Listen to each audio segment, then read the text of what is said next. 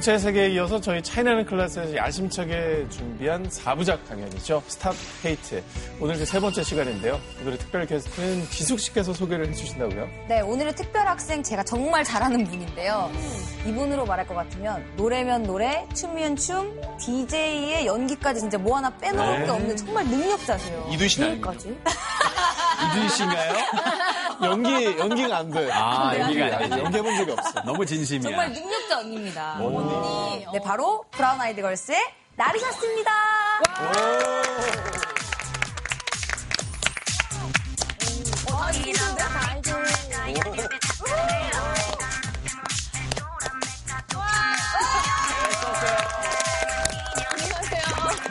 안녕하세요. 어휴, 쳐야 될 것 같네. 네, 안녕하세요. 저는 브라운 아이드 걸스의 나리샤입니다. 반갑습니다. 네. 네, 남현 씨, 요즘 어떻게 지내세요? 저 요즘에 DJ도 하고 있고요. 그리고 이제 연극을 하던 게 있는데, 이제 지방 공연을 또 하고 있는 중입니다. 그저 열심히 살고 있습니다. 차클에 나오고 싶어 하셨다고 들었어요. 특별히 좀 이렇게 강추하고 싶은 그런 강연이 있었을까요? 미얀마 아. 시청을 했고요. 그리고 저희 멤버 중에 이제 두 명이 나와서 또 활약인지는 모르겠지만 나왔더라고요. 그래서 이제는 내 차례다. 이제는 나다. 그래서 나왔습니다. 보통 이렇게 게스트가 오시면 주제 퀴즈를 좀 준비해서 오시는데 오늘 나르샤 씨도 준비하셨나요? 네, 제가 오늘 또 퀴즈를 준비를 했는데요. 여기서 오늘 주제에 대한 힌트를 보여드릴게요. 우와, 대박이다. 어, 사진 속 장소의 공통점을 찾는 건데요. 이제 첫 번째 사진이에요. 오, 여긴 어디지? 야, 바다 빛깔 보세요. 네. 두 번째 사진이고요. 와, 근데 불을 되게 많이 켜놨다. 그리고 세 번째 장소예요. 지중해? 어, 지중해 느낌 약간 나네.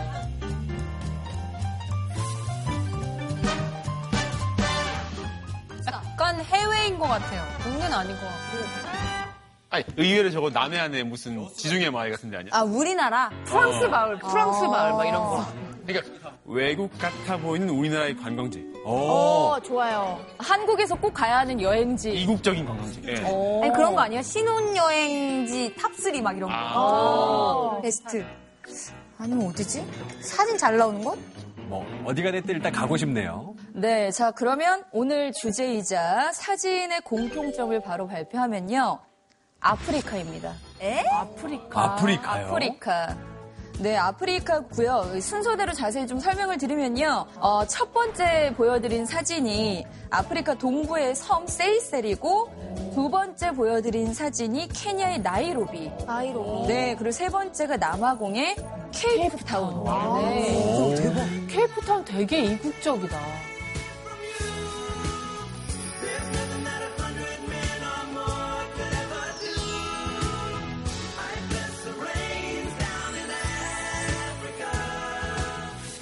여기 가보신 분 계세요? 저 케냐 나이로비 가봤거든요. 에, 진짜? 네. 나이로비 갔을 때 제일 먼저 놀랬던 게 진짜 그 우리나라의 그 큰 쇼핑몰 있잖아요. 그게 케냐 나이로비 중심부에 딱 있고요. 들어가면 진짜 별의별 브랜드 다 있고 막 음식점도 되게 좋은 데도 너무 많고 너무 깜짝 놀랐어요. 아, 아프리카가 그냥 초원만 있을 줄 알았는데 아니더라고요. 저도 이제 예전에 에티오피아를 갔었는데 수도만큼은 진짜 여러 도시 묻지 않았던 것 같아요. 신기하다.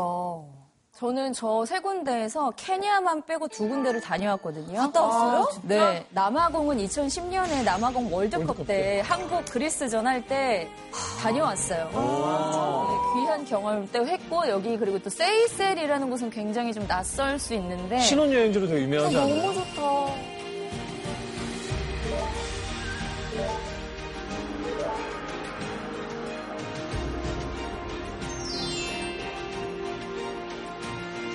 사실은 제가 이제 세이셀에서 이제 쉽게 말하면 결혼 여행이었어요. 결혼식을 하지 않고 저곳에 가서 어, 둘만의 시간을 결혼식이다. 라고 해서 좀 의미 있는 시간을 보냈거든요. 어, 로맨틱해. 아, 너무 좋다. 네, 근데 제가 다녀올 때만 해도 사실 저 세이셀이라는 나라에 대한 정보가 너무 부족한 거예요. 그러니까 주변에 다녀온 사람이 아무도 없고 심지어 모르고 그치. 그런데 어떻게 가시게 되셨어요? 그러니까 결혼 여행이잖아요. 결혼은 딱 한 번이겠지라는 생각에 특이한 곳을 찾은 거예요? 그러니까 흔히 갈 수 있는 이런 데 말고 기왕이면 아무도 모르는 곳 나만 갔다 올 수 있는 곳 좀 의미 있는 곳으로 가, 간 거예요. 실제로 저렇게 이뻐요. 훨씬 더하고요. 사진은 아무것도 담지 못했다. 진짜 그 네. 정도요? 그 정도로? 어, 귀하다. 여기는 나만 알고 싶다. 아, 그러니까 사실 오늘 만약에 주제가 이 아프리카라면 저희가 사실 아프리카에 대해서 아는 게 많이 없잖아요. 그런 어떤 무지를 깨트릴 강연자가 오늘 오시는 건지 너무나 기대가 되는데요. 자, 맞습니다. 그 어디에서도 들을 수 없었던 아프리카에 대한 놀라운 이야기를 들려주실 오늘의 선생님을 모실 차례인데요. 다 같이 큰 소리로 불러보겠습니다. 선생님, 나와주세요. 안녕하세요. 반갑습니다. 예, 아프리카를 연구하는 이석 호라고 합니다.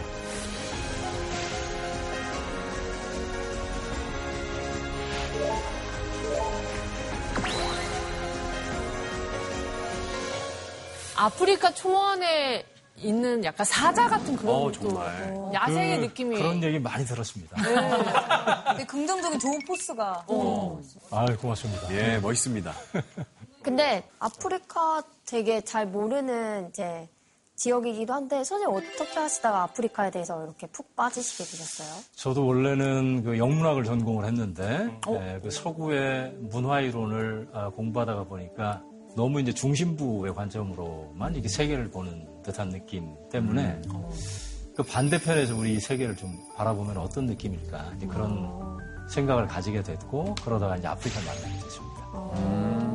근데 원래 처음에는 이제 아프리카를 한 1, 2년 정도 이제 워크샵 하는 기분으로 가서 한번 보자. 이제 그런 생각을 하고 갔다가 실제로 가서 보니까 1, 2년 가지고는 어, 이제 이 대륙이 제대로 보이지 않아서 그쪽에서 본격적으로 시작을 하게 됐는데 그러다 보니까 이제 10년을 그쪽 10년을 10년 어디 계셨던 거예요? 10년을 남아공 케이프타운에 있는 그 대학에 있었는데 거기서 이제 공부를 하게 됐죠. 그럼 월드컵 당시에 계셨어요? 네, 있었습니다.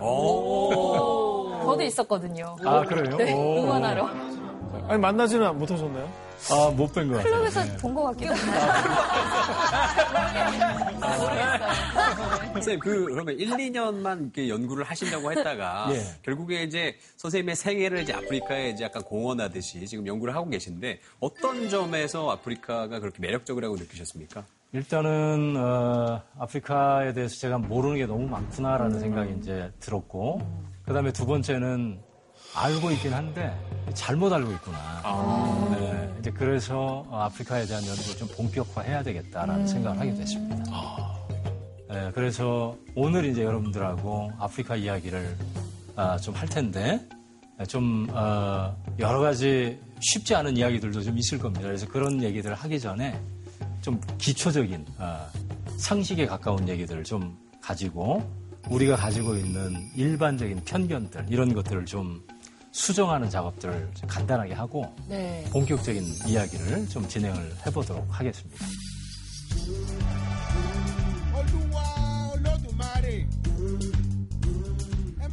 어, 여러분들과 아프리카 하면은 어, 떠오르는 이미지들이 있을 텐데 어떤 이미지들이 떠오르나요? 라이온 킹. 라이언 킹, 예. 아프리카 부족들. 부족들, 네. 다양한 부족들. 커피콩 맛있는 거 많잖아요. 아, 커피, 사파리. 사파리에 사하라 사막. 사하라 사막, 예. 전 초원 같은 거. 예. 배고픈 아이들. 아이들 그 기아에 시, 시달리는 그 아이들 예. 그런 이미지들이 아프리카 하면 자동 연상되는 이제 이미지들이죠. 그런데 이제 나르시아 씨가 소개를 했듯이 아프리카에 꼭 그런 이미지만 있는 건 아니고 네. 내노라 하는 부자 나라들도 꽤 많이 있습니다. 그 중에 하나가 이제 남아공 같은 나라. 남아공 같은 나라는 우리가 아주 부러워할 만한 부존 자원들, 지하 자원들을 아주 많이 갖고 있고 대표적으로 다이아몬드. 네, 이거를 공급량을 남아공이 조절할 만큼 아, 세계적인 공간. 세계적인 공급망. 맞아, 맞아. 또 한편 이제 나이지리아 같은 경우는 굉장히 가난해 보이지만 예, 기름이 아주 많은 많이 나라. 근데 국민들은 이렇게 가난한 사람들이 많아요. 그 돈이 있다 해도 정치적인 이제 문제 때문에 그 분배가 제대로 안 되는 이제 그런 것 때문에 어, 그 부가 골고루 이제 분배가 안 되는 문제들 때문에 그렇죠. 아. 자, 그러면 아프리카에는 몇 개의 나라가 있을까요? 많을 것 같은데. 되게 많을 몇십 개 되지 않을까요? 약간 70개요? 70개? 70개. 50개에 가까운 나라의 숫자가 있습니다. 47. 54개입니다, 선생님. 예전에 쉬운 4개였고요. 예전에 쉬운 4개였고, 55개! 쉬운 5개. 아. 최근에 늘어났습니다. 예. 최근에 늘어났다고요? 최근에 독립한 나라가 하나 생겨서 아. 예, 이게 이제 아프리카의 아주 어, 특이한 점인데 나라 수가 이 시간이 이렇게 계속 흘러가면서 하나씩 지금 증가하고 있죠. 와, 신기하다. 그리고 또 이제 인종도 아주 굉장히 다양합니다. 그러니까 이제 소위 그 인류학에서 반투인이라고 얘기하는 흑인 지금 이미지를 가지고 있는 거예요. 그리고 그분들이 사하라 사막 이남에 주로 이제 거주하는 반투인들. 그런데 사하라 사막 이북, 북쪽에는 색깔이 좀 중화된 이제 그런 인종들도 사는데 그분들은 이제 생물학적인 형질이 있죠. 약간 다르죠. 밑에 있는 남자분, 반투인하고. 그러니까 혼혈이면서 북아프리카에 오랫동안 살던 예, 토착입니다.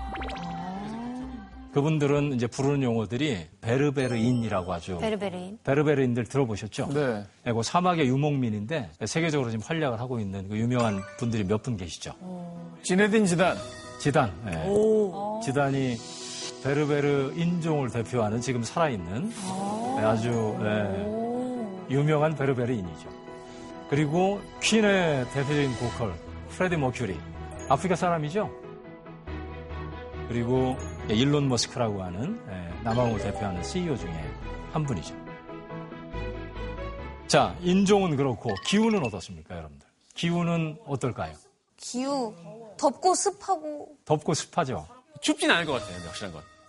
추운 거는 연상이 안 되죠. 춥진 않을 것 같아요, 확실히. 근데 예, 예. 제가 갔을 때 그 아프리카 생각해서 예, 예. 반팔만 챙겼거든요. 예, 예. 케냐 가는데 사람들이 패딩을 입고 있는 거예요. 아이고. 진짜. 그래서 이게 무슨 일이지? 근데 어. 저도 한 10일 있었는데 반팔로 지내기엔 너무 추워서 음. 저도 거기서 니트를 사 입고 패딩을 사서 입었어요. 예, 예, 예. 그럴 정도로 좀 추워. 예. 저도 제가 갔었던 에티오피아도 굉장히 고산이라서. 고산지대죠. 거기 뭐 킬리만자로는 아예 눈이 덮였잖아요. 예, 예, 예. 그래서 되게 그쪽 날씨는 아프리카 내에서도 되게 막 살기 좋은 날씨. 그렇죠.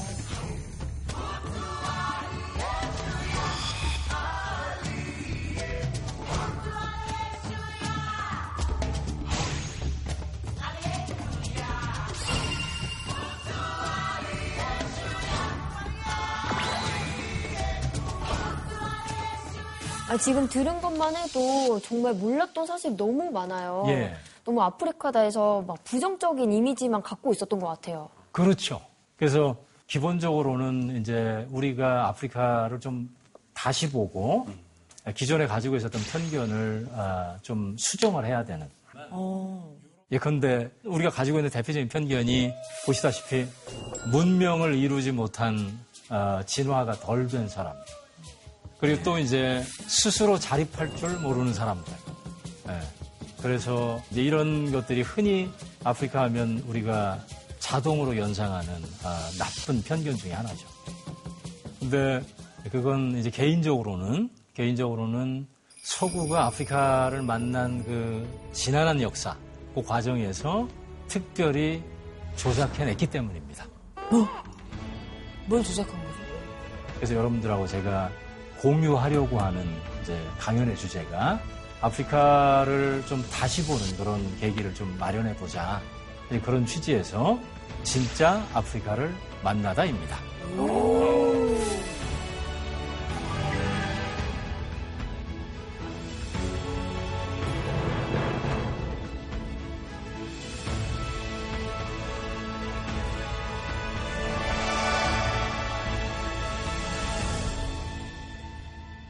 자, 그러면 우리가 모르는 어, 아프리카 역사에 대해서 좀 이야기를 해보도록 하겠습니다. 자, 여러분들 그 아프리카 문명, 네, 아프리카의 문명하면 좀 이렇게 연상되는 어떤 지역 혹은 어, 건축물 뭐 이런 게 있나요? 이집트죠. 클레오파트라. 예, 클레오. 피라미드. 피라미드. 스핑크스. 스핑크스. 근데 이집트 하면 아프리카라는 느낌보다 그냥 이집트는 이집트다라는 느낌이 있었어요. 어, 그건 맞아. 어, 맞아, 맞아. 그러니까 이제 그런 느낌도 서구의 프레임으로 만들어진 조작된 아프리카 이미지 중에 하나입니다. 왜냐하면 지금도 에, 이집트를 아프리카에서 분리시키려는 분리시키면 어디로 포함시키는 거예요? 특별히 중동, 예, 아랍 지역에서 넘어온, 그러니까 소아시아 쪽에서 넘어온 이제 그런 사람들이 일군 문명이다. 이집트의 피라미드하고 스핑크스가. 근데 이제 예전에 이집트 국경 안에는 지금 우리가 수단, 수단하고 에티오피아가 포함돼 있어요. 그래서 사실은 이제 흑인들이 주류였던 수단하고 에티오피아 문명하고 예, 이집트를 구분할 수가 없는 거죠. 특히 이제 히랍의 역사학자들이 남긴 자료들을 보면 이집트인들이 흑인이었다. 그 다음에 이것도 이제 사실은 굉장히 논쟁적이고 여러분들이 아마도 처음 들어볼 어, 이제 내용 중에 하나일 텐데 네. 우리가 이제 항해술 하면 보통 일반적인 세계사에서 떠올- 떠올리는 나라들이 어딜까요? 포르투갈, 스페인. 포르투갈, 스페인이잖아요. 15세기 소위 이제 지리상의 발견 이게 이제 시작이 되면서 포르투갈의 항해왕, 뭐 엔리케 왕이라든지 이제 이런 사람들이 그리고 콜럼부스도 마찬가지고 예, 대서양 쪽으로 진출해서 이제 아메리카 대륙을 발견하고 이제 그게 이제 세계사가 일반적으로 우리들한테 가르치는 네. 이제 항해의 역사인데 실제로는 그렇지 않습니다. 아, 정말요? 이것도 논쟁적입니다. 예. 예, 왜냐하면 콜럼부스가 대서양을 건너서 아메리카 대륙을 아, 항해를 끝내고 유럽으로 돌아오잖아요. 스페인으로. 그리고 이사벨라 왕한테 여왕한테 선물을 공개할 때 그때 이제 데리고 온 인종 중에 흑인이 들어있어요. 아메리카 원주민하고 흑인이 들어있어요. 그 말은 뭐냐면 콜럼부스 이전에 이미 있었다. 아메리카 땅에 흑인들은 살고 있었다. 어떻게 살고 있었을까요? 바다를 건너가지 않았으면 어떻게 했죠? 그렇죠. 바다를 건너가는 항해술, 항해 기법 이걸 다 알고 있었던 거죠.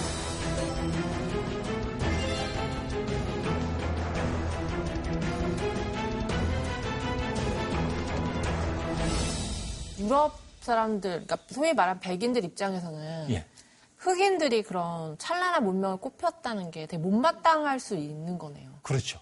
흑인들이 그런 문명을 꽃피운 어, 주인공들이다라고 인정하는 순간 인류사의 큰 문명사적 업적을 남긴 인종들을 이렇게 노예로 갖다가 쓰는 일이 합리적이냐. 그래서 아프리카 사람들을 끊임없이 나쁜 인종 혹은 불량한 인종으로 발명하거나 조작해야 되는데 그 대표적인 것 중에 하나가 문명이 없는 것. 어쨌든 서구 열강이 강제로 노예로 아프리카 사람들을 그렇죠. 끌고 갔잖아요. 그래서 노예무역이라고 하는 걸 소위 이제 서구의 불행한 만남의 어떤 기원으로 콜럼부스가 아메리카 대륙을 공식적으로 첫 발, 발견을 하고 그 후에 이제 노예 수요가 유럽에서 폭발적으로 예, 증가를 합니다. 근데 유럽이나 중동도 뭐 전쟁을 종족 간에 하거나 그렇죠. 민족 간에 했을 때 진 민족을 뭔가 노예화하거나 그렇죠. 복속시키는 게 있었잖아요. 그건 아프리카의 경우도 마찬가지인데 아프리카 경우도 이제 종족들 간의 전쟁이 있고 진 부족이 이제 노예가 되는. 근데 중요한 건 뭐냐면 우리가 유럽의 노예 제도를 특별히 어, 다른 노예 제도보다 강력하게 비판하는 이유는 특정 인종 전체를 노예나 상품으로 환원했던 역사는 유럽이 등장하면서 처음이거든요. 그 이전에는 노예들이 있지만 굉장히 인간적인 대접도 하고 가족처럼 대하기도 하고 결혼도 시키고 교육도 시키고 이랬지만 유럽의 노예 제도가 등장하면서는 이제 그런 것들이 싹 사라지고 특정 인종 전체는 그냥 노예로 자동적으로 환원되는. 얘네들은 인간 이하고 상품이니까 갖다 파는 물건. 네, 이렇게 이제 환원이 되는 최초의 어떤 시점이 유럽의 등장 때문에 시작이 됩니다. 자, 그 여러분들 그 노예 선 보신 적 있나요? 네, 저본적 노예 선. 있어요. 예. 어떻게 묶여 있는지 보시나요? 빽빽하게 사람을 채워가지고. 예. 쌓아놨어? 아, 너무했다. 진짜 인간으로 안 봤다. 저. 선생님, 한 번 이렇게 항해하는 시간이 얼마나? 항해하는 시간은 3개월. 3개월? 그러다가 예컨대 3개월 동안 가다가 그 안에 이렇게 질병 같은 게 창궐하면 저렇게 빽빽히 있어요. 네, 저 빽빽하게 밀집돼 있으면은 전염병이 얼마나 취약하겠어요. 네. 그래서 실제로 정말 끔찍한 이건 역사적 사례인데 그 배에 질병이 청궐을 해서 흑인들이 전염병 때문에 이제 많이 죽어요. 그랬더니 네, 흑인들을 수송하는 이 선주가 어떤 선택을 하냐면 이 병든 흑인들을 데리고 가서 아메리카 땅에 갖다 팔아봐야 돈을 많이 못 받으니까 바다에다 그렇게 던진 거예요. 어머, 가기 전에 이제 보험을 들 거 아니에요. 보험금이 더 많은 거예요. 와, 진짜 상품 취급을 한 거. 사람으로 안 본 거죠. 그런데 살아남아서 저 대서양을 건넜던 인구가 보통은 이제 천만에서 천오백만이라고 하는 게 일반적인 주장인데 삼천만 명까지 주장하는 사람도 있어요. 그렇게 따져 잡힌 사람은 거의 9천만 뭐 이렇게 될수 그렇죠. 있는 거잖아요. 근데 문제는 뭐냐면 이제 여러분들 같으면 노예를 잡아갈 때 이제 몸이 약한 노예들을 잡지는 않겠지, 그죠? 상품이니까 네. 철저하게 아주 신체가 아주 튼튼한 이 흑인들을 주로 이제 골라서 약 300년 동안 저렇게 인력을 빼갔는데 아프리카의 튼튼한 노동력이 얼마나 많이 유실이 됐을까요? 그러면 아프리카를 누가 일궈요? 그러게요. 노인, 뭐 여성, 어린이 젊고 힘쓸 만한 이 인구는 다 빠져나가고.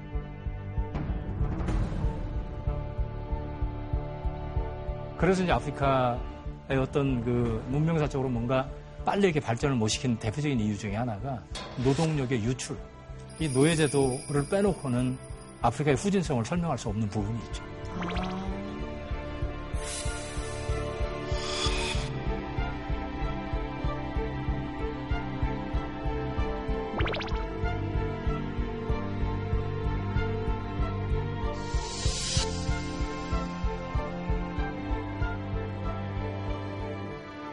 자, 그리고 이제 여러분들 아프리카 지도 아까 보셨죠? 아, 항상 궁, 궁금했었던 거 있어요. 예, 예. 지도가 너무 직선인 거예요. 그렇죠. 네. 그런 지도가 있나요, 여러분들? 아 맞아. 그러네요. 그러네. 네, 저 안에 산도 있고 강도 있고 자연적인 지형 지물이 있어서 저렇게 직선의 국경선이 나오기가 보통은 힘들죠. 그쵸. 맞아. 그 말은 뭐냐면 자대고 그은 거예요. 아, 정말요? 진짜 종이에다가 그은 다음 여기 우리 땅. 맞습니다. 예. 그리고 이제 예, 여기는 우리 땅. 일종의 땅 따먹기를 하는데 자기들끼리 부딪히니까 이걸 막으려고. 이때 이제 서구의 제국들이 모여가지고 연필 들고 예, 실제로 그으면서 만든 지금 국경선이 지금 아프리카 국경선이죠.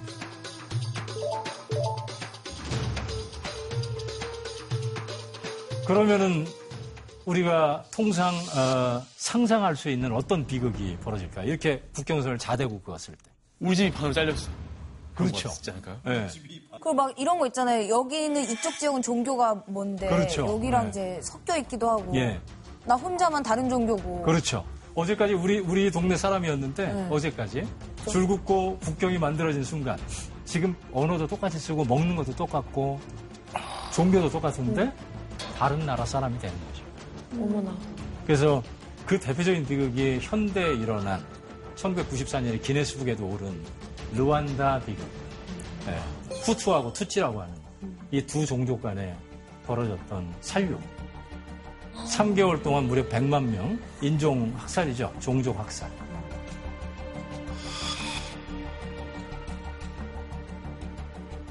근데 그 두 종족은 왜 사이가 그렇게 안 좋았었어요? 그 두 종족은 실제로는 이제 같이 평화롭게 살던 동네 사람이었는데 예, 후투가 다수족이고 투찌가 소수족이었어요. 근데 벨기에가 루안다를 통치할 때 두 종족 중에서 숫자가 작은 투찌한테 권력을 다 줍니다. 그래서 이 투찌한테 하루아침에 갑자기 권력이 생기면서 이제 2인자가 된 거죠. 아, 요거를 저희가 미얀마 배울 때. 미얀마하고 똑같죠. 네, 분할 통치 일부러 나눠가지고. 배웠습니다. 미얀마의 로힝야. 로힝야. 예, 이런 이런 부족의 이야기하고 동일해. 이게 제국주의 전략이에요. 어, 네, 그리고 이제 벨기에 사람들이 독립 이후에 이걸 해결을 안 하고 그냥 돌아가 버려요. 그러니까 어, 이제 벨기에가 통치하고 있던 시기에 권력을 누렸던 이 사람들에 대한 에, 정서적 증오들은 남아 있을 거 아니에요. 그러니까 후투가 그동안 당했던 걸 갚는 거죠. 그러니까 이런 비극들이 이제 역사적 배경을 모르고 보면 예, 이 아프리카의 야만성, 예, 저 종족 간의 비극, 예, 종족 간의 갈등 이거는 왜 이렇게 아프리카 사람들 저걸 해결을 못할까 이렇게 이제 쉽게 이야기를 하는데 이제 그렇게 볼 수 없는 역사적 뿌리가 어. 예, 예, 있는 거죠. 이 제국주의 식민주의하고 연결이 돼 있는 거죠. 자, 그 다음에 또 하나 사례가 있는데 예, 벨기에가 지금도 유럽에서 작죠. 굉장히 네. 조그만 나라죠. 네. 예, 콩고는 콩고라는 나라 하나에 서유럽이 다 들어가고도 남아요. 엄청 크네. 근데 문제는 뭐냐면 콩고 땅의 주인이 저 왕이에요. 어. 레오폴드 2세.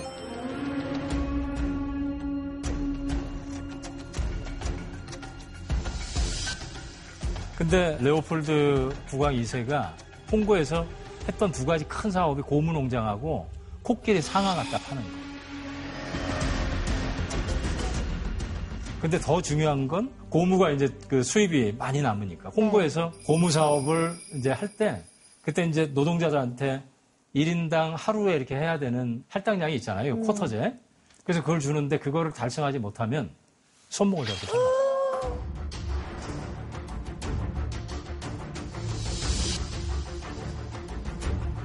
아, 너무했다.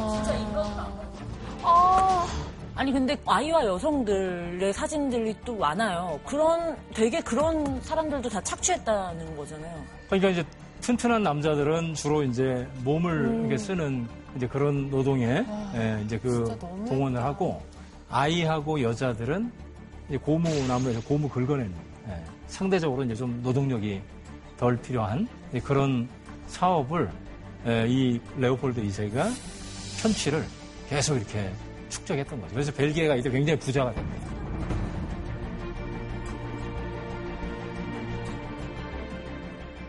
자, 그럼 이제 이런 내용들도 사실은 이제 아프리카를 식민화하는데 유럽이 통상 썼던 아주 전형적인 전략이고, 그죠? 손도 자르고 뭐 노예도 잡고 해가지고 물리적인 겁박을 통해서 아프리카를 지배했던 방식도 있고, 근데 해보니까 이거보다 더 효과적인.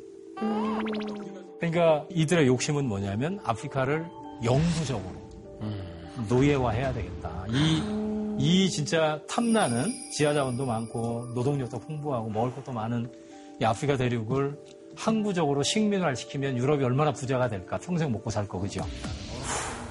그런 생각을 하다가 도달하게 된 더 중요한 전략이 조금 어려운 철학적인 용어로 하면 타자화 전략이라고 부릅니다. 타자와 타자화. 내가 뛰어난 인물이 되려면 이 사람이 똑같이 뛰어나면 안 되겠죠. 열등해야 되죠. 그러니까 이 사람도 뛰어난데 열등한 사람으로 발명해야 되는 거예요. 그걸 타자화라고 부릅니다.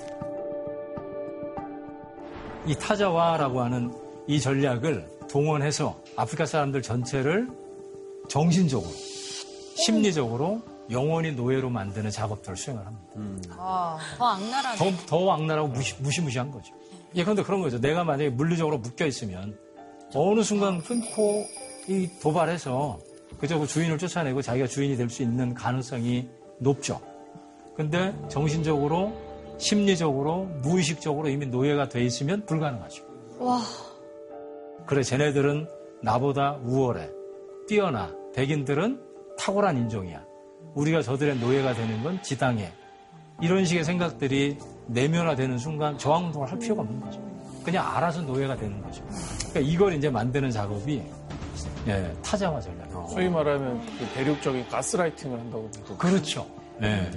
그거를 이제 유럽이 인문학적인 뿐만 아니라 자연과학적인 사유까지 다 동원해서 소위 19세기에 출연했던 모든 제 학문들, 과학들 이런 것들이 다 동원돼요. 이 타자화.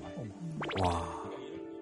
예, 그래서 그 사례들을 좀 말씀을 드리면 일단 철학을 보면 여러분들 그 칸트가 했던 아주 유명한 발언이 있죠. 자연은 아프리카 흑인에게 어리석음을 극복하는 감정을 부여하지 않았다. 칸트 그렇게 안 봤는데. 그리고 저런 말 했다는 거 잘 안 가르쳐 줬어요. 안 가르쳐 줬죠. 그렇지. 맞아. 예. 예, 독일 이 아리아인들만 우수한 인종이 아니라 세계인들 전체가 다 하나가 돼서 지구촌을 공평무사한 편, 편견이 없는 그런 대륙으로 만들어야 된다. 근데 세계인 중에 아프리카 아프리카인들은 예외다. 그런 거죠. 아프리카인들은 노예가 돼서 마땅하다. 이유는 자연 상태에서 못 벗어나서. 그러니까 유럽은 자연을 극복한 사람들. 근데 아프리카 사람들은 여전히 자연 안에 있는 그래서 이성하고 오성을 개발을 하지 못한 야만인들. 이제 이런 사람들이다라고 예, 이제 조작하면서 예, 아프리카 사람들을 철학적으로 타자화하는 거죠. 그리고 이제 셰익스피어 하면 감히 이제 비판을 하면 안 되는 그죠? 네. 예, 고전의 이 숭배 대상이죠. 영문학의 신이죠. 영문학의 신이죠. 예컨대 한 편 쓰기도 힘든데 37편의 그 뛰어난 희곡들 그죠? 이제 그런 작가인데 희곡 중에서 몇 편들을 이렇게 뜯어보면 아프리카인들 뿐만 아니라 유럽 백인이 아닌 나머지 인종에 대해서 굉장한 편견을 드러낸 좀 실망스러운 예, 그런 예, 작가 중에 하나입니다. 그 중에 하나가 이제 영어로 더 템피스트, 한국어로는 이제 태풍이라고 번역이 돼 있죠. 수염이 멋있게 난 저 백인 남자 이름은 프로스페로. 그리고 딸하고 지금 유럽에서 살고 있는데 자기 동생이 이제 쿠데타를 일으켜서 딸만 데리고 지금 탈출을 하다가 배에서 태풍을 만나가지고 어떤 외딴 섬에 난파를 당하는데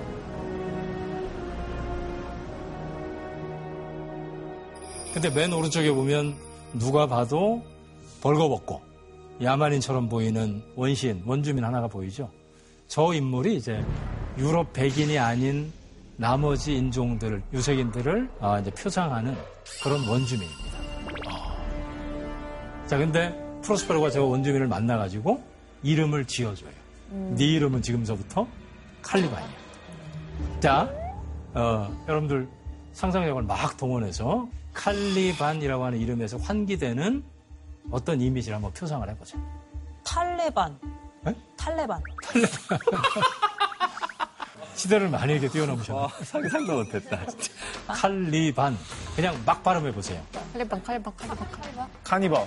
카리반? 카니발. 네? 카니발? 카니발. 카니발. 네. 사육제. 오. 카니발? 카니발. 축제 아니야? 카니발은 식인 식인. 네.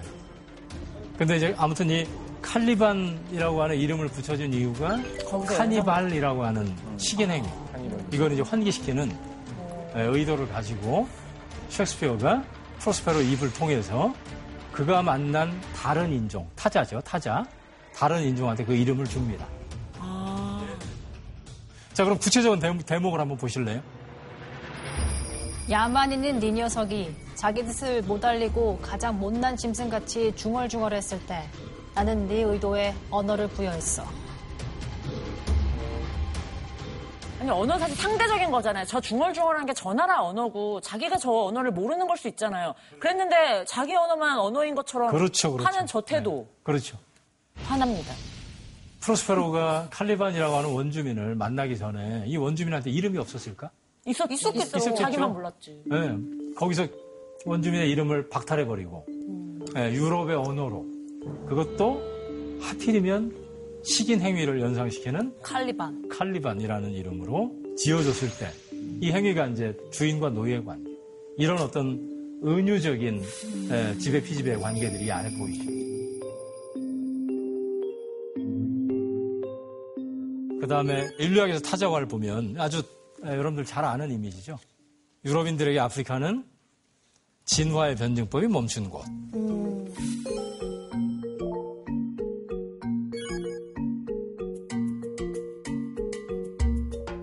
그 말은 뭐냐면 우리 이제 외관으로 보기에 이렇게 그 생긴 게 다 다르잖아요. 골격, 그죠? 두개골, 네. 입술 두께, 뭐 이, 런거 보면서 이제 인종을 구분하고 어떤 신체적 조건을 가지고 있는 인종이 다른 인종보다 우월하다. 이런 걸 이제 19세기 인류학자 어떤 사람들이 했고 그래서 유럽인들의 신체가 지구에 존재하는 모든 인종의 신체 중에서 가장 아름다운 그래서 그런 어, 신체가 아닌 다른 신체를 가지고 있는 사람들을 지배하는 건 마땅하다. 근데 사실 일본도 그런 일 했잖아요. 조선인들은 뭐 미개하다. 조선인들은 어떻다. 그렇죠. 근데 소위 말하는 그런 제국주의 노하우들을 이렇게 같이 스터디하고 이랬나 봐요. 뭔가 뭐 어떻게 그런 걸 다 공유했어요? 일본 같은 경우는 뭐 유럽 제국주의 국가들 거의 베끼다시피 했으니까. 아. 근데 저희가 일본이랑 중국이나 한국이 다 같은 인종이잖아요. 외모로 약간 뭐 하긴 없어, 할 건 없어.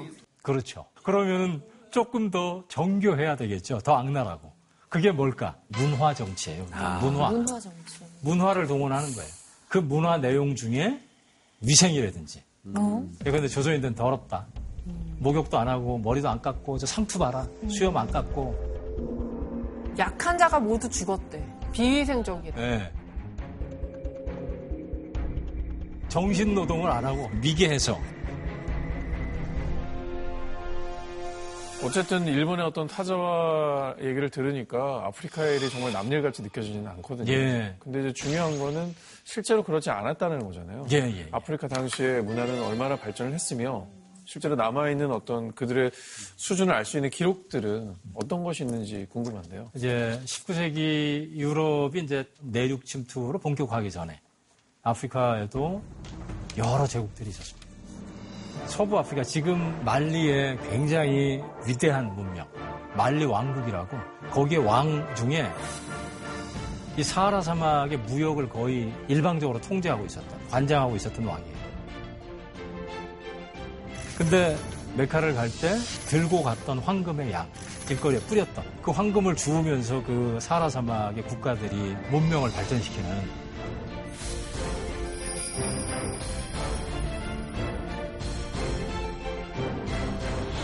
그리고 여러분들 가나라는 나라 있죠, 가나. 그래서 가나도 굉장히 큰 제국이었어요. 18세기까지. 그래서 나름대로는 어, 이제 유럽의 국가하고는 다른 형태의 예, 이제 국가를 가지고 있었고 제국을 가지고 있었고 근데 이제, 이제 유럽의 제국주의 식민주의가 침투해 들어오면서 그 과정에서 지금 우리가 알고 있는 불량한 아프리카로 조작이 된 거죠. 근데 더 중요한 건 타자와의 희생양이 아주 전형적인 인물이 있는데 저 인물의 이름은 사라 바트만이라고 하는 18세기 말에 태어난 인물인데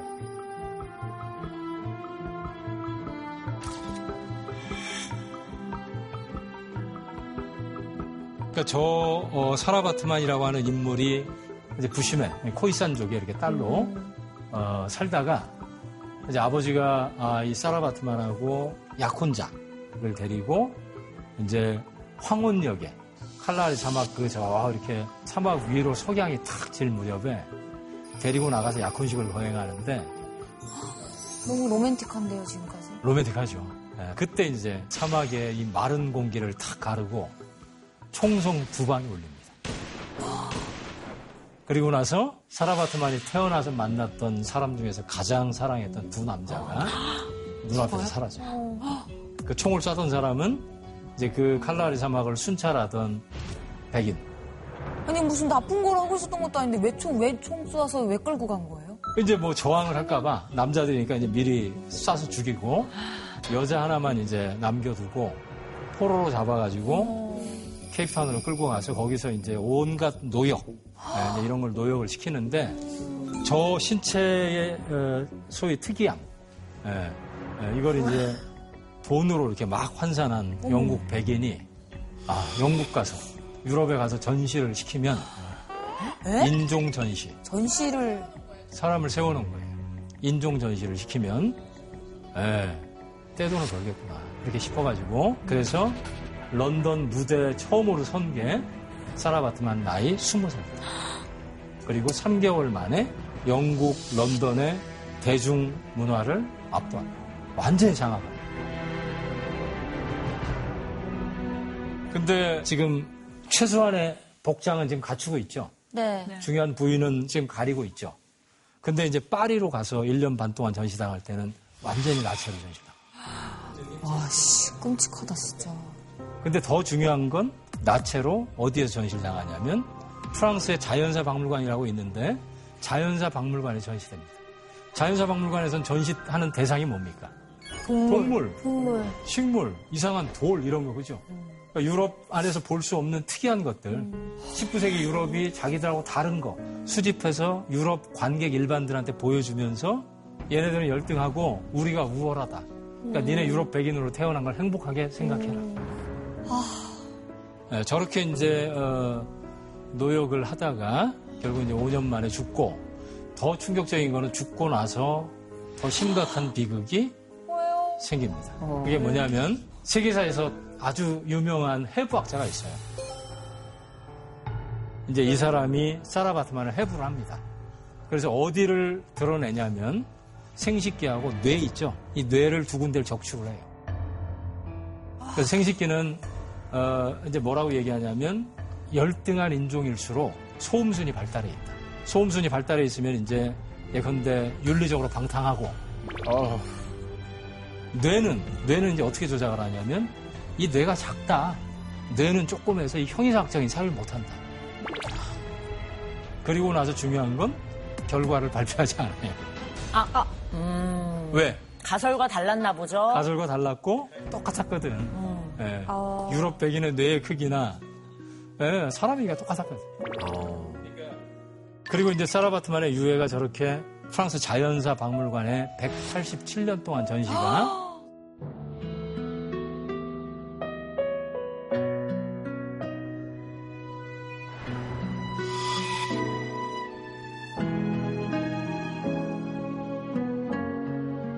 그러다가 94년에 남아공에 만델라 정권이 서고 제일 처음으로 했던 일종의 어떤 국책 사업이 뭐냐면 사라바트만의 유해를 고국으로 가져온 우리 할머니다 그렇게 해가지고 사라바트만 유해를 반환하는 작업을 프랑스하고 8년 동안 외교전을 벌이면서 수행을 합니다. 근데 프랑스가 돌려줄 리가 없지, 그죠? 우리 것도, 우리 조선 것도 뺏겼는데 안 주잖아, 아직까지, 그죠? 너무 뻔뻔해. 식민지 시대에 프랑스가 해외에서 획득한 유물은 문화재다, 국가 문화재다. 문화재는 헌법을 바꾸지 않는 한 이게 프랑스 재산이기 때문에 줄 수 없다. 아니 문화재는 아니잖아요. 사람인데. 그때까지도 사람으로 안 봤다는 거잖아요. 사람으로 안 본 거죠. 그렇게 정치적으로 타협하려고 했던 게 안 됐는데 사라 바트만과 생물학적으로 배경이 같은 시인 이름이 다이아나 퍼러스인데 시를 한 편 써서 프랑스 상원 의원들 앞에서 이 시를 낭송을 해요.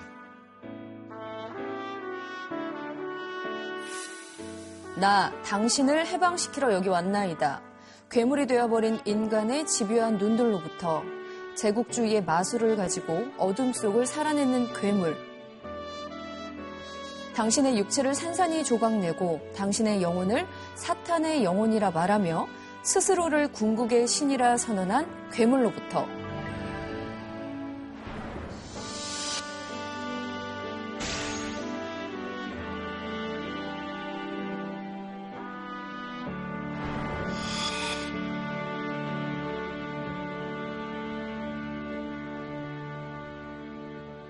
자, 여러분들 그 사라바트만의 생물학적 배경인 호이산이 두 종족의 결합으로 만들어진 부족인데 하나는 이제 코이족 그리고 하나는 산족. 산족이 어떤 어, 인종이냐면 부시맨이죠. 부시맨들. 부시맨이 싼족이에요? 네, 부시맨이 산족이에요.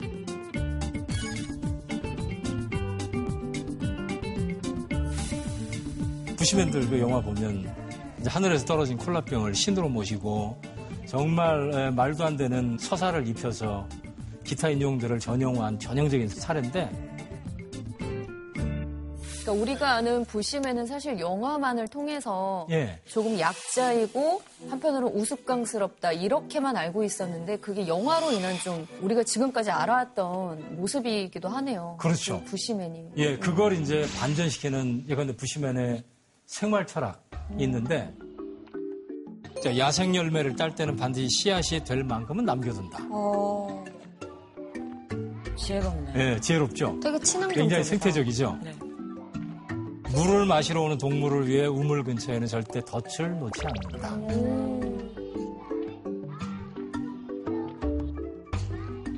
동작이 굼뜬 동물은 노인에게 사냥할 기회를 주기 위해서 잡지 않는다. 족장, 추장 없이 누구나 평등한 사회를 이루며 살아간다.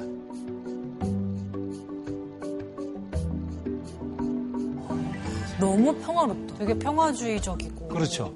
그러니까 이런 생활 철학을 보니까 뭐 어떻게 보면은 우리가 굉장히 꿈꾸는 현대인들이 이렇게 생태주의를 하면서 그렇죠. 지켜야 될 여러 가지 수칙들이 그냥 예. 지혜롭게 담겨져 있는 것 같아요. 그런 어떤 생활 철학 혹은 지혜를 드러내는 어, 시도 어, 이제 있는데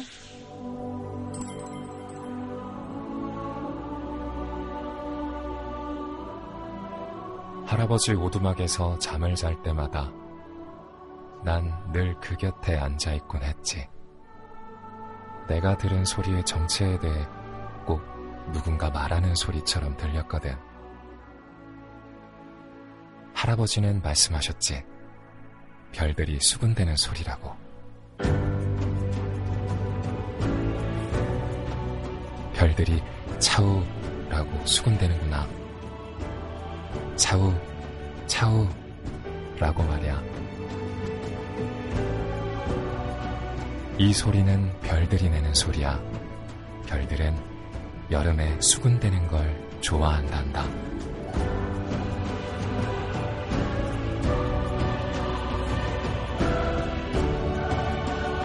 너무 아름답고 예쁘고 막 청량하고 낭만적이에요. 낭만적이죠. 네. 네. 노래 가사처럼 느껴지기도 해요.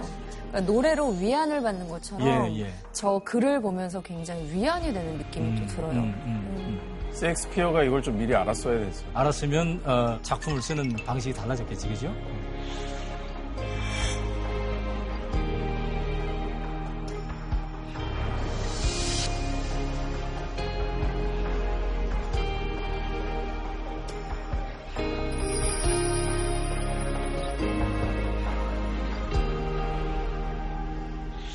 예, 선생님, 그런데 우리도 이제 식민지 시대에 그 엄청난 저항과 투쟁이 있었는데 아프리카 쪽에서도 그런 움직임들이 좀 있었습니까, 선생님? 예, 아프리카에도 다양한 움직임이 있었죠. 그러니까 이런 아름다운 유산, 예, 전통 유산을 지키려고 어, 움직였던 그런 저항운동들이 있었는데요.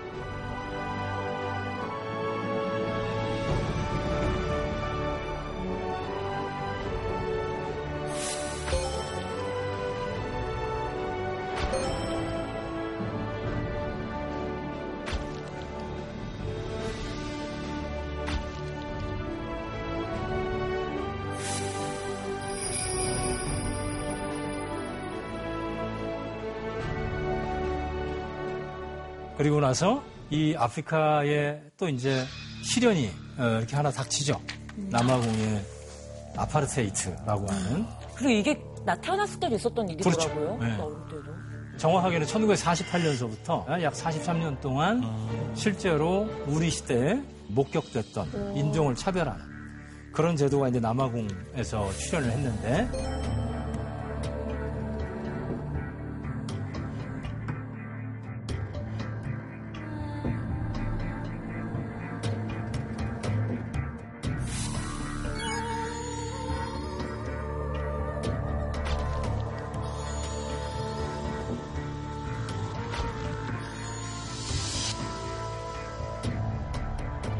근데 단순히 인종만을 분리한 게 아니고 제도적으로 이제 인종 분리를 뒷받침하는 정말 상상하기 쉽지 않은 그런 내용들의 분리가 있는데 주민등록증, 주민등록증에 인종을 기록하게 돼 있어요. 흑인인지 백인인지. 근데 그 이제 내용 중에서 가장 끔찍한 내용이 예컨대 이제 흑백 간 성관계 금지법. 그러니까 저거 너무 저런 것까지 저런 법으로 것까지 금지하는 건 너무한데? 저런 건 정말 사생활인데 그죠? 네.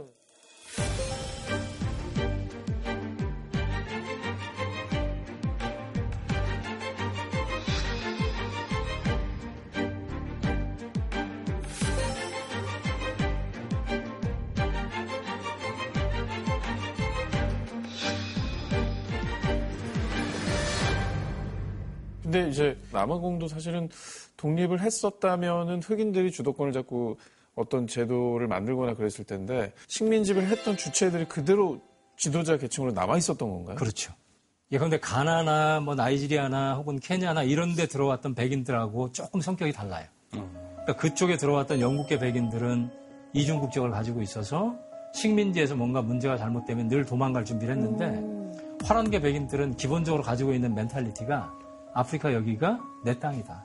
어. 여기가 내 고향이고 나는 갈 데가 없다. 날씨도 좋다 여기가. 날씨도 좋다. 그러니까 갈 이유가 없다. 이제 이런 자세를 가지고 있어서 기본적으로 이 안에서 어떤 형태로든지 생존을 이제 모색하는 그 와중에 정권을 1948년에 잡아요. 순수하게 백인들로만 구성된 정당이. 영구적으로 자기들이 이 권력을 갖고 흑인들을 영구적으로 지배하는 그런 제도를 만들려고 아파르테이트 법을 만듭니다. 근데 왜 그 나머지 흑인들은 왜 이렇게 다 힘도 못 쓰고 그렇게 백인들한테 당하는 거예요? 그렇지는 않고요. 예, 그러니까 이제 싸웠죠 흑인들도.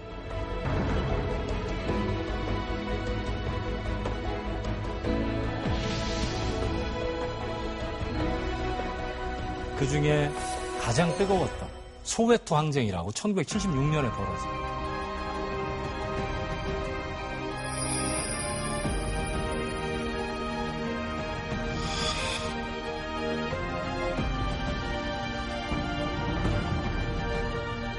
비무장한 민간인들이 여기서 굉장히 많이 죽어요.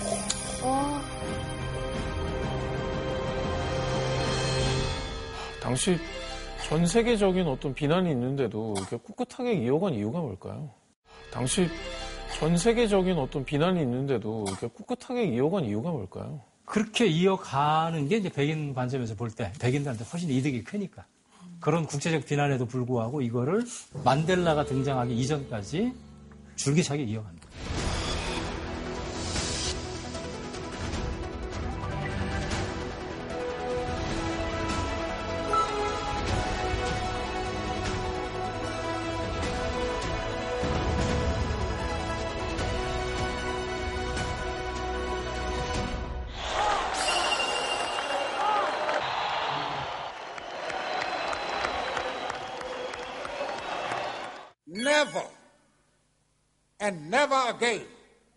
Shall it be that this beautiful land will again experience the oppression of one by another.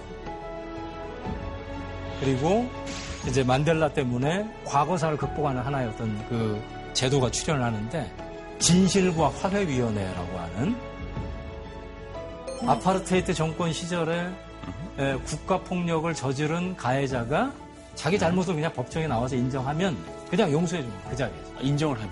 인정하면. 그러니까 만델라가 정말 기회를 주는 거죠. 우리가 어, 앞으로 나아가려면 흑백 간의 화해가 필요한데 이게 복잡하면 안 되니까 이 과정이. 근데 국민들도 거기 동의를 했나요? 사실 국민들 많은 국민들 입장에서는 그런 국가 폭력을 저지른 사람들을 죄를 묻지도 않고 그냥 넘어가는 것에 반발 반발도 심했죠. 이 TRC 이 과정에 정말 충격적인 일들도 많이 벌어집니다. 국가 폭력을 저질렀던 백인 경찰이 나와서 자기 죄를 고백해요. 예. 그러면 이제 사면 되는 거잖아. 네. 그때 이제 듣던 피해자 가족 중에 한 사람이 울고 있다가 갑자기 뛰쳐나와. 그리고 옆에 있던 꽃병을 들고 이 국가폭력을 저지른 백인 경찰의 머리통을 내려치는 장면이 전국적으로 생방송이 된 그걸 이제 제가 봤는데 그러니까 이 용서라는 게 참 저도 이제 이렇게 그 살아보면 느끼는데 참 쉽지 않죠.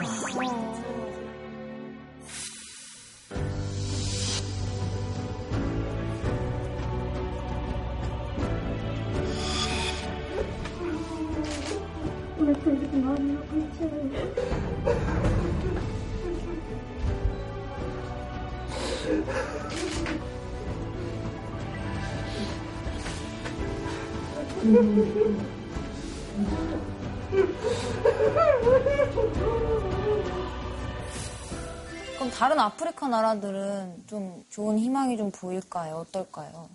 다른 아프리카 나라들의 경우도 남아공의 사례처럼 얘기할 수 있는 나라들의 수는 많지는 않지만 이제 지금 나온 USA 같은 United States 다음에 A가 아메리카가 아니고 아프리카.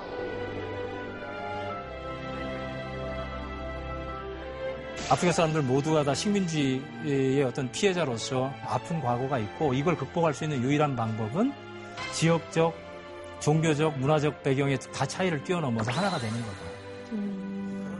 사실 근데 내전도 엄청 많잖아요. 그렇죠. 부족 네. 간의 다툼도 네. 많고. 선생님은 이제 학자시니까 예. 학자로서 그게 가능하다고 생각하세요? 저 그러니까. 저는 어, 이제 물리적으로 쉽지 않은 운동이다라고 음. 이제 그런 어떤 지적에 동의를 하는데 핵심은 물리적으로 가능하냐 가능하지 않냐가 아니고 이게 이제 정신적 심리적 차원으로 확장될 때의 효과.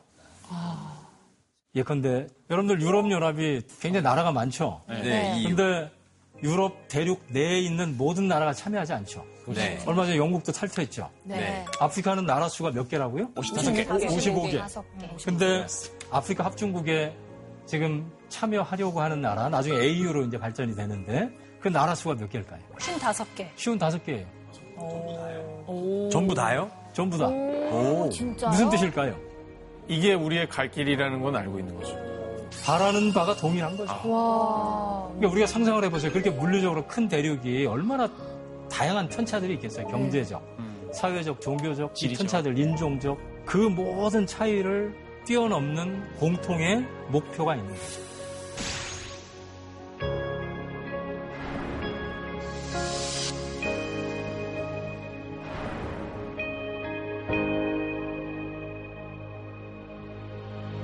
자, 이제 이런 정치적인 차원에서 진행된 아프리카 통합의 노력이 있었다면 이제 마지막으로 조금 더 소프트한 차원에서 문화예술계에서 지금 진행되는 아프리카 통합의 한 이제 내용들인데 그게 되받아쓰기예요.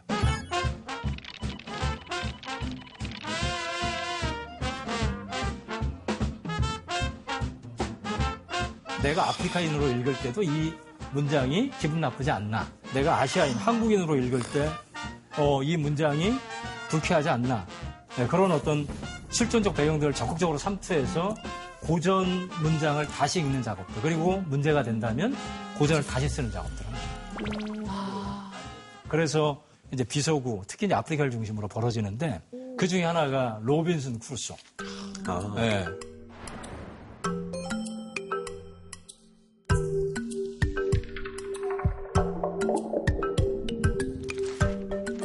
백인 남자가 지금 배를 타고 가다가 난파를 당했는데 거기 원주민이 이미 살고 있어요.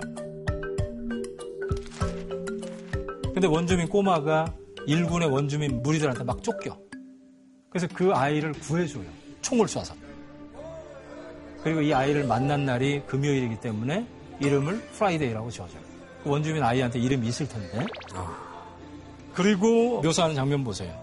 저쪽 흑인들은 지금 군무를 추고 있죠. 나는 혼자고 어떤 섬에 난파됐는데 거기 나하고 피부색 모든 어떤 배경이 다 다른 원주민들이 집단적으로 살고 있어. 보통의 인간이라면 저렇게 섬에 난파됐을 때 어떤 선택을 할까요?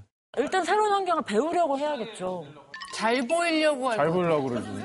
근데 로빈슨 크루소의 선택은 뭐예요? 완전히 반대죠. 이 섬에 사는 모든 원주민들을 자기한테 맞추는 네, 역전된 선택을 하는 거죠. 그리고 그 개인을 아름답다고 유럽 문학은 상찬을 합니다. 로빈슨 크루소. 근데 이제 노벨 문학상을 받았던 쿠체란 작가가 이 사람을 보면서 너무 불쾌해서 소설을 다시 쓰는데 책 제목이 Foe예요. 여기서 어, 아주 이렇게 흥미로운 무서운 함의가 숨어 있거든요. Foe 안에 제목 안에 굉장히 영리한 작가예요. 줄임말 아니에요? Fear of European 이런 거 아니에요? 줄임말이라기보단 예, 근데 그럴 조금 더 한번 생각을 해보세요. Foe가 일단 사전을 찾으면 제일 앞에 나오는 뜻이 뭐냐면 적, 애니미라는 뜻이에요. Foe 하면 원수. 자, 근데 로빈슨 크루소 작가 이름이 뭐죠? 어? 다니엘 다니엘. 다니엘 드 포. 아프리카에 사는 원주민이 보기에 로빈슨 크루소 같은 이 인물, 그 다음에 이 작품을 쓴 다니엘 드포는 원수인 거죠, 원수. 아, 맞죠. 저들 때문에 아프리카의 식민화가 시작된 굉장히 영리한 네, 제목으로 돌려 깐 거네요. 제목으로 돌려 깐 거예요. 그치.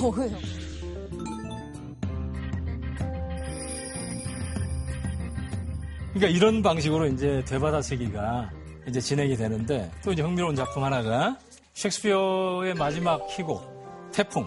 이 태풍을 또 이제 읽고 이거 도저히 못 참겠다. 희곡을 다시 씁니다.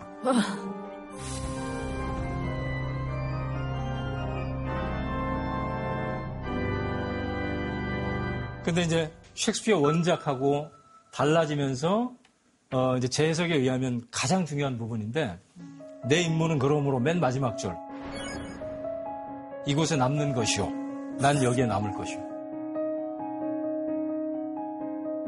그러니까 원작에서는 프로스페로가 그 외딴 섬에서 이제 모든 사람들을 다시 태우고 유럽으로 건너가요. 프로스페로도 가요.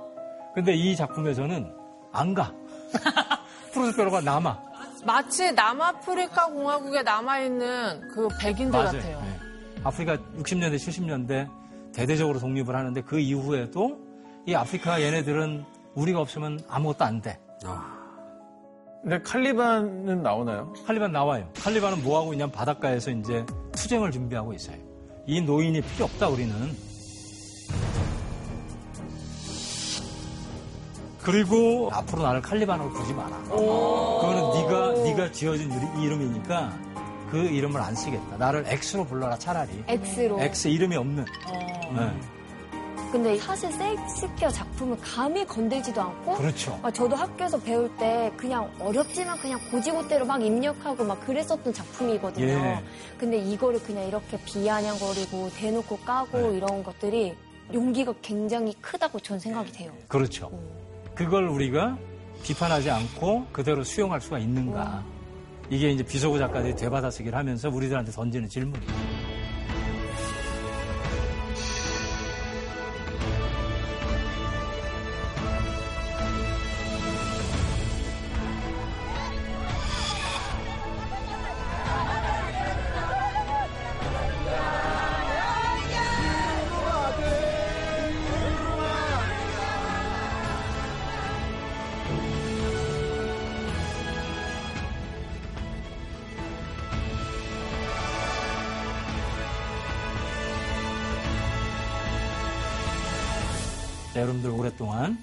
수고 많으셨습니다. 감사합니다.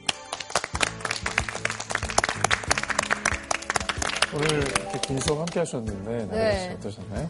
단지 그냥 제가 여행으로 가볍게 다녀왔던 곳에 이런 또 아픔과 역사가 있었다는 사실에 굉장히 좀 놀라기도 했고요.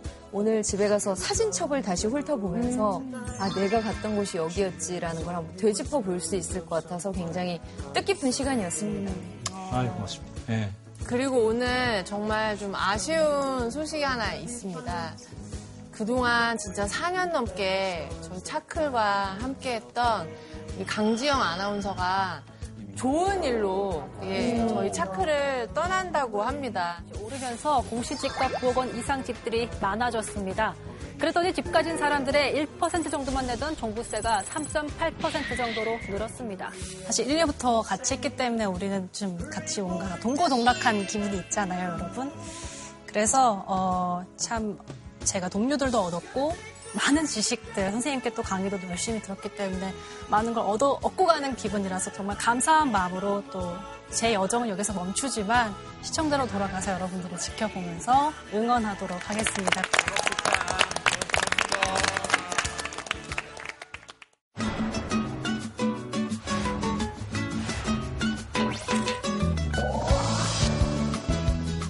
덕원 씨는 신혼여행으로 발리를 다녀오고 불 갔다 온건 아니지만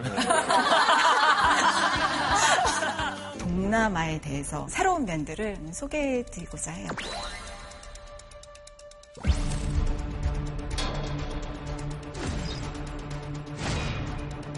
무역 네트워크의 중심지였습니다. 당시 국제시장의 핫 아이템인 이것. 유럽에서 품귀 현상을 일으킨 동남아산 특산품인데요.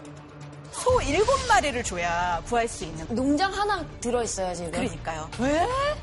미네까 뚱가 일까 다양성에 대한 포용력이 동남아의 힘이다. 우리는 이 냉전 세제 속에서 새로운 길을 한번 찾아보자. 먹고 마시고 사랑하고 싶은 오늘 새로운 친구 만나는 날이에요. 동남아가 참 힘과 매력이 있는 곳이구나.